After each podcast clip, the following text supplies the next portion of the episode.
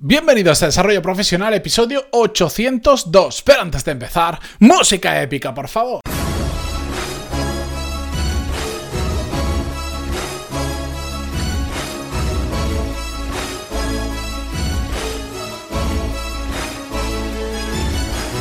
Muy buenos días a todos y bienvenidos a Desarrollo Profesional. Yo soy Matías Pantaloni y en este podcast, bueno, ya lo sabéis, hablamos sobre todas las técnicas, habilidades, estrategias y trucos necesarios para mejorar cada día en nuestro trabajo.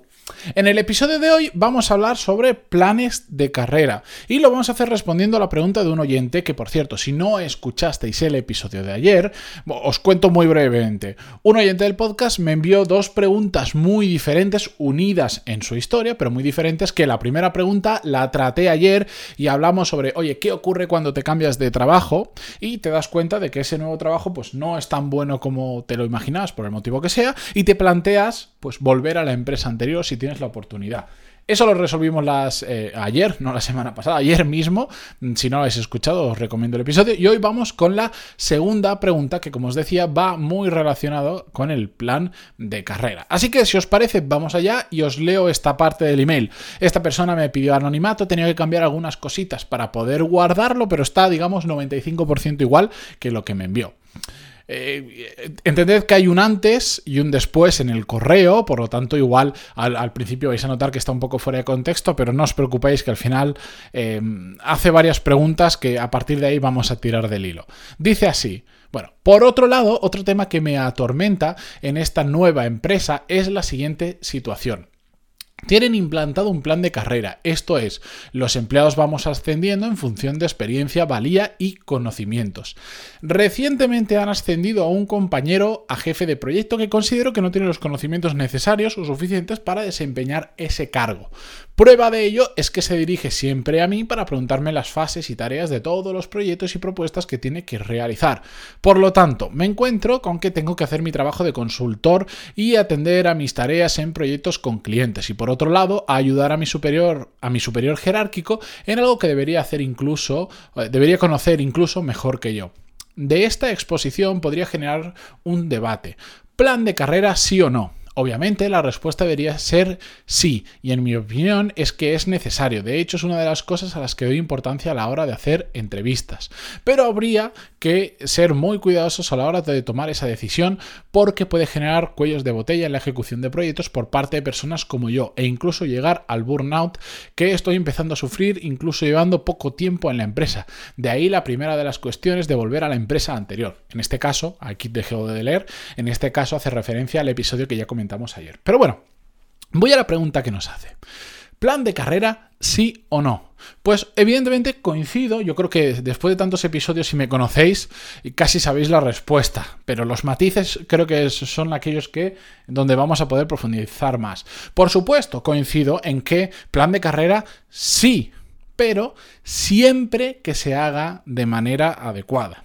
¿Por qué creo que todos deberíamos, eh, dentro de, si la empresa se lo puede permitir, crear planes de carrera para las personas que se incorporan y para las que ya están también? Bueno, primero porque hay mucha gente que cuando busca trabajo, eso es algo que está buscando especialmente.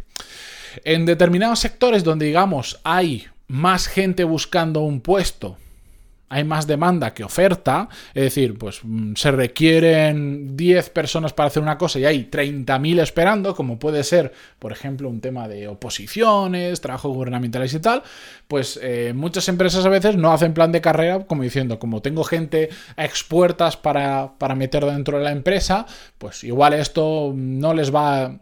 yo, no, yo no necesito traer gente, ya vienen, yo lo que necesito es de todo lo que viene quedarme con los, con, con los que yo considero mejor pero cuando la tortilla se da la vuelta, cuando hay menos gente buena de la que realmente necesita eh, ese tipo de trabajo, es cuando sobre todo los planes de carrera suelen ser eh, suelen aparecer y suelen estar más elaborados, suelen ser mejores. ¿Por qué? Porque es una forma de atraer talento.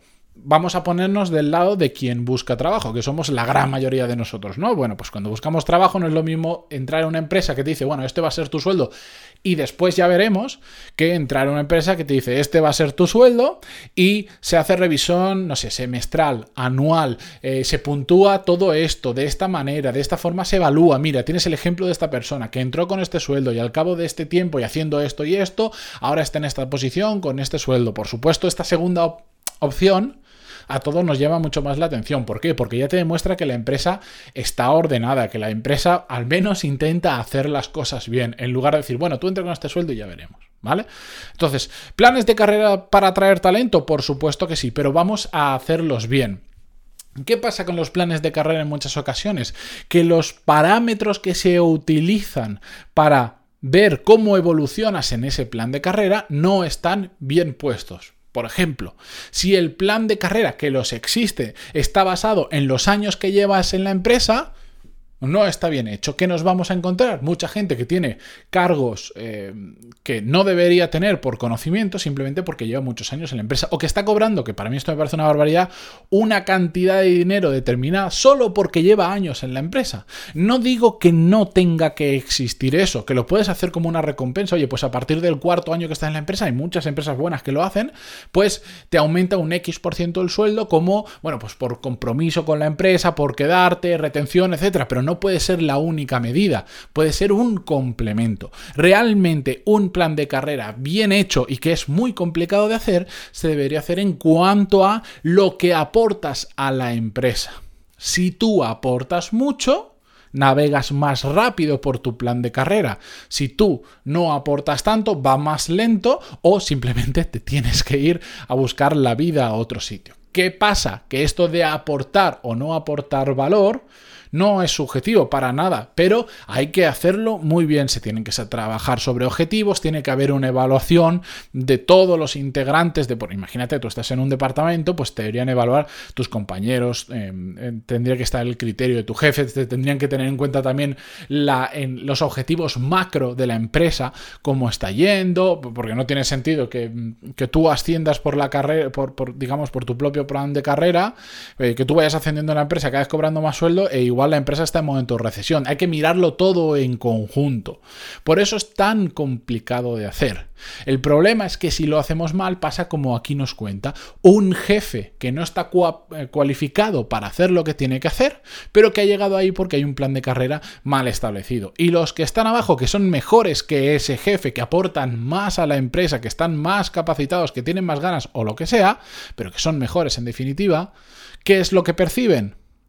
Plan de carrera aquí, si ese incompetente ahora mismo está siendo jefe, el plan de carrera no vale de absolutamente nada. ¿Cómo puede ser que esta persona tenga que decirle a su jefe cómo tiene que organizar los proyectos, cómo tiene que organizar las tareas?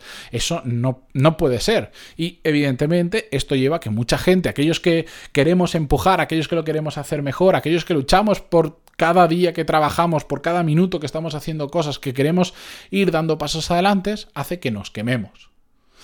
Lógicamente, porque a ninguno nos gusta esa sensación. Yo qué sé, cuando trabajamos, yo siempre he querido, cuando trabajo con alguien, sea mm, en mis proyectos, sea que trabajo directamente para una persona asalariado, me da igual. Siempre he buscado trabajar con gente que fuera mucho mejor que yo, mucho mejor que yo, que yo les pudiera aportar una barbaridad, pero que tuviera un montón de cosas que yo no sé hacer, que me pueda enseñar, porque es una fuente de aprendizaje brutal. En cambio, ¿qué ganas si estás con un jefe que tú le tienes que decir qué tiene que hacer porque no tiene ni idea y además tienes que hacer tu trabajo? Lo único que ganas es quemarte. Bien, punto y aparte. Por otro lado, en la situación ya concreta que nos comenta este oyente del podcast, yo eh, también miraría el lado de, ojo, todo esto también es una oportunidad. No vas a poder cambiar la empresa. Probablemente esta persona no tiene la potestad de decir, pues ahora vamos a cambiar los planes de carrera porque se han hecho mal y vamos a reajustar la organización para que las personas que ocupan un puesto que no deberían no lo estén ocupando. No, por lo que me cuenta, no tiene potestad para hacer todo eso. Pero lo que sí que está de su mano es brillar. Es decir, tu jefe es un incompetente y tienes que estar ayudándole, tienes que estar revisando con él lo que hace porque no lo sabe. Genial, hazlo pero aprovechalo para posicionarte dentro de la empresa. No digo que compitas contra tu jefe, no digo que le intentes dejar mal y destacar por encima de los, de los demás, ya lo hablamos la semana pasada el viernes. No estás compitiendo contra él. Simplemente aprovecha para brillar. En lugar de que tu jefe te termine percibiendo como, ojo, que esto es competencia de mi puesto, haz que tu jefe, que por ahora está por encima tuya y si no tienes otra potestad para cambiar, si no tienes potestad para cambiar todo eso, haz que tu jefe diga, esta persona es que es imprescindible en la empresa. Es que ahora se, va este señor anónimo de la empresa y yo tengo un verdadero problema. ¿Veis cómo eso que, que, realmente es un problema le podemos dar una pequeña vuelta de tuerca y convertirlo en una oportunidad? Que nuestro jefe no tiene ni idea de hacer todo este tipo de cosas, nosotros somos mucho mejores, ayudémosle. Sí, vamos a estar haciendo trabajo por él. Es cierto. Pero cuando empezamos a brillar, esa persona también va a mirar y va a decir, uy, este no se puede ir. Y a la hora de renegociar un contrato o a la hora de empezar a pedir cosas, no es que lo vaya a tener en cuenta, que diga, mm, voy a tener en cuenta, voy a hacer un listado de cosas que esta persona hace por mí y me ayudan. No, es que en su cabeza va a estar. Su cabeza, si tiene dos dedos de frente, va a pensar, madre mía, cómo se vaya esta persona ahora, lo voy a tener bastante crudo. Y si sabemos jugar nuestras cartas bien, vamos a conseguir que eso que era un problema se convierta en una forma de ir escalando dentro de la empresa, de ir a, vamos a coger a un jefe y le vamos a hacer una máquina gracias a nosotros. Y si ese hombre escala, nosotros escalaremos con él. O si nosotros lo hacemos realmente bien y ese, es y ese jefe es una buena persona, aunque no esté tan capacitado, pero es una buena persona y tal, cuando queramos cambiar de departamento, vamos a pedirle que nos recomiende o de forma natural nos va a recomendar. Si todo esto no pasa, si ahora vosotros me decís, no, yo es que estoy en esa situación y tengo muy claro que si a mi jefe yo le ayudo en todo esto, le hago su trabajo porque él no sabe y yo sí lo sé, al final él se va a colgar las medallitas, yo lo único que voy a hacer es tener más trabajo, jamás me va a subir el sueldo, jamás me va a ayudar, no me va a permitir cambiarme de departamento, ¿por qué? Porque le estoy sacando trabajo adelante. Si es esa vuestra situación, no merece la pena estar ahí. Ya lo tenéis clarísimo. ¿Me entendéis? O sea, tenemos que, todos estos casos, tenemos que pensarlo y decir, a ver, si yo tiro por aquí, ¿qué puede pasar? Si tiro por aquí, ¿qué puede pasar?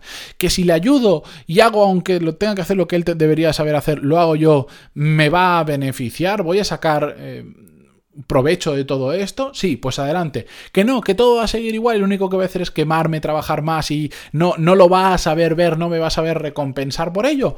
Bueno, pues entonces ya tenéis claro que hay que cambiar de trabajo.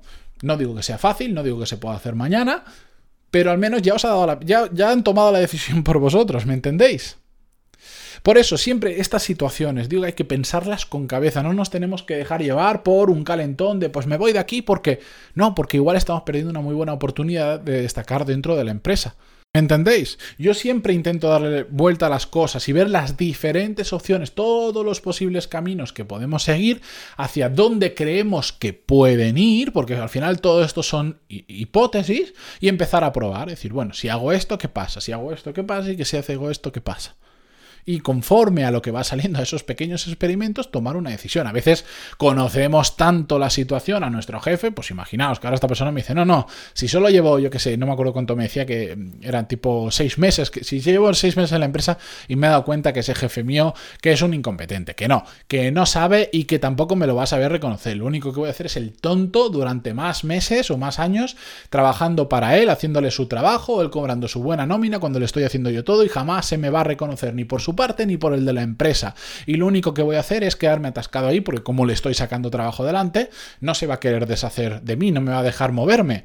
Bueno, pues si está tan claro, ya tenemos, ya han tomado una decisión por nosotros, que es que nos tenemos que ir. En cambio, si le podemos sacar partido, démosle una vuelta a ver cómo podemos hacer, como os decía antes, para brillar dentro de la empresa. No hay mejor, no hay, no hay caldo de cultivo mejor para brillar estando en un sitio donde nosotros somos claramente los que sabemos hacer las cosas y somos los mejores en lo que tenemos que hacer. ¿Veis las dos caras de la misma moneda? Pero ahí, bueno, ahí hay que ir caso por caso, situación por situación, porque al final vosotros yo os puedo ayudar en lo que necesitéis. Me escribís pantaloni.es, me contáis vuestro caso, como este oyente y como todos los emails que tengo aún por contestar con casos vuestros.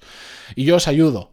Pero los que mejor conocéis la situación sois vosotros, porque sois los que todos los días vivís la situación, tenéis mucha más información que yo. Así que escribidme, pero también parad vosotros a pensar y decir, uy, a ver, ¿cómo, podemos hacerlo? Y si no, también buscad dentro de pantaloni.es barra podcast o en Spotify, Evox o donde sea que lo escuchéis, 802 episodios resolviendo diferentes casos, eh, situaciones, casos, hay de todo. Buscad y si no lo encontráis, pues entonces me escribís encantado os ayudaré. Pero como siempre digo, vosotros sois los que más información tenéis y podéis tomar mejores decisiones, aunque muchas veces no lo parezca. Lo que pasa es que estar en el día a día es lo que hace que perdamos un poco esa visión desde fuera y para ahí, para eso estoy yo con el podcast y para eso yo estoy yo con el email para ayudaros, ¿de acuerdo?